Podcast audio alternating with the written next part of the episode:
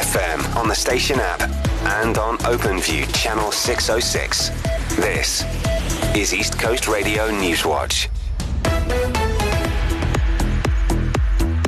President Cyril Ramaphosa says the ANC is ready for the upcoming general elections on the 29th of May.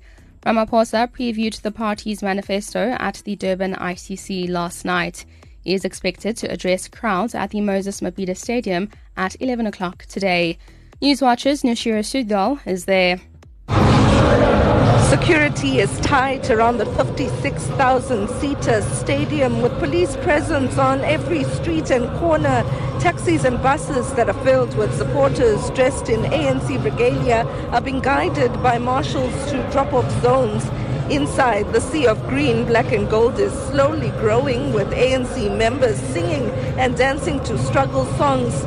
In the middle, a massive stage is set up in the party's colors where Ramaphosa is expected to deliver his address at around 11 a.m.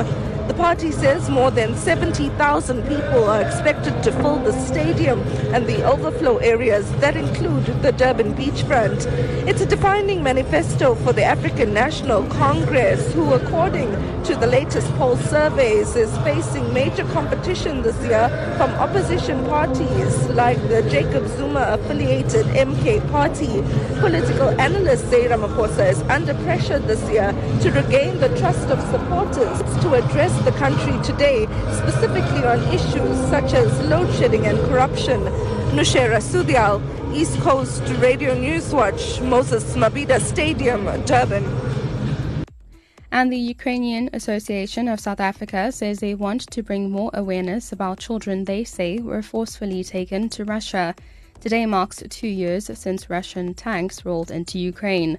The association's Katya Fedkina says they are gathering for a march at Umhlanga's Whalebone Pier.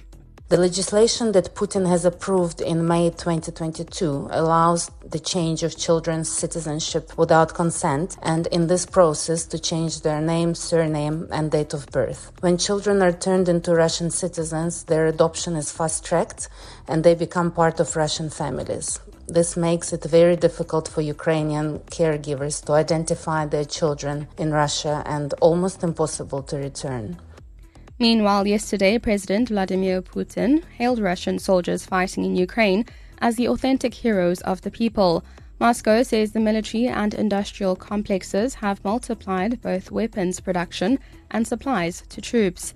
His Ukrainian counterpart, however, President Volodymyr Zelensky, has called on the US Congress to provide additional aid relief for Kiev.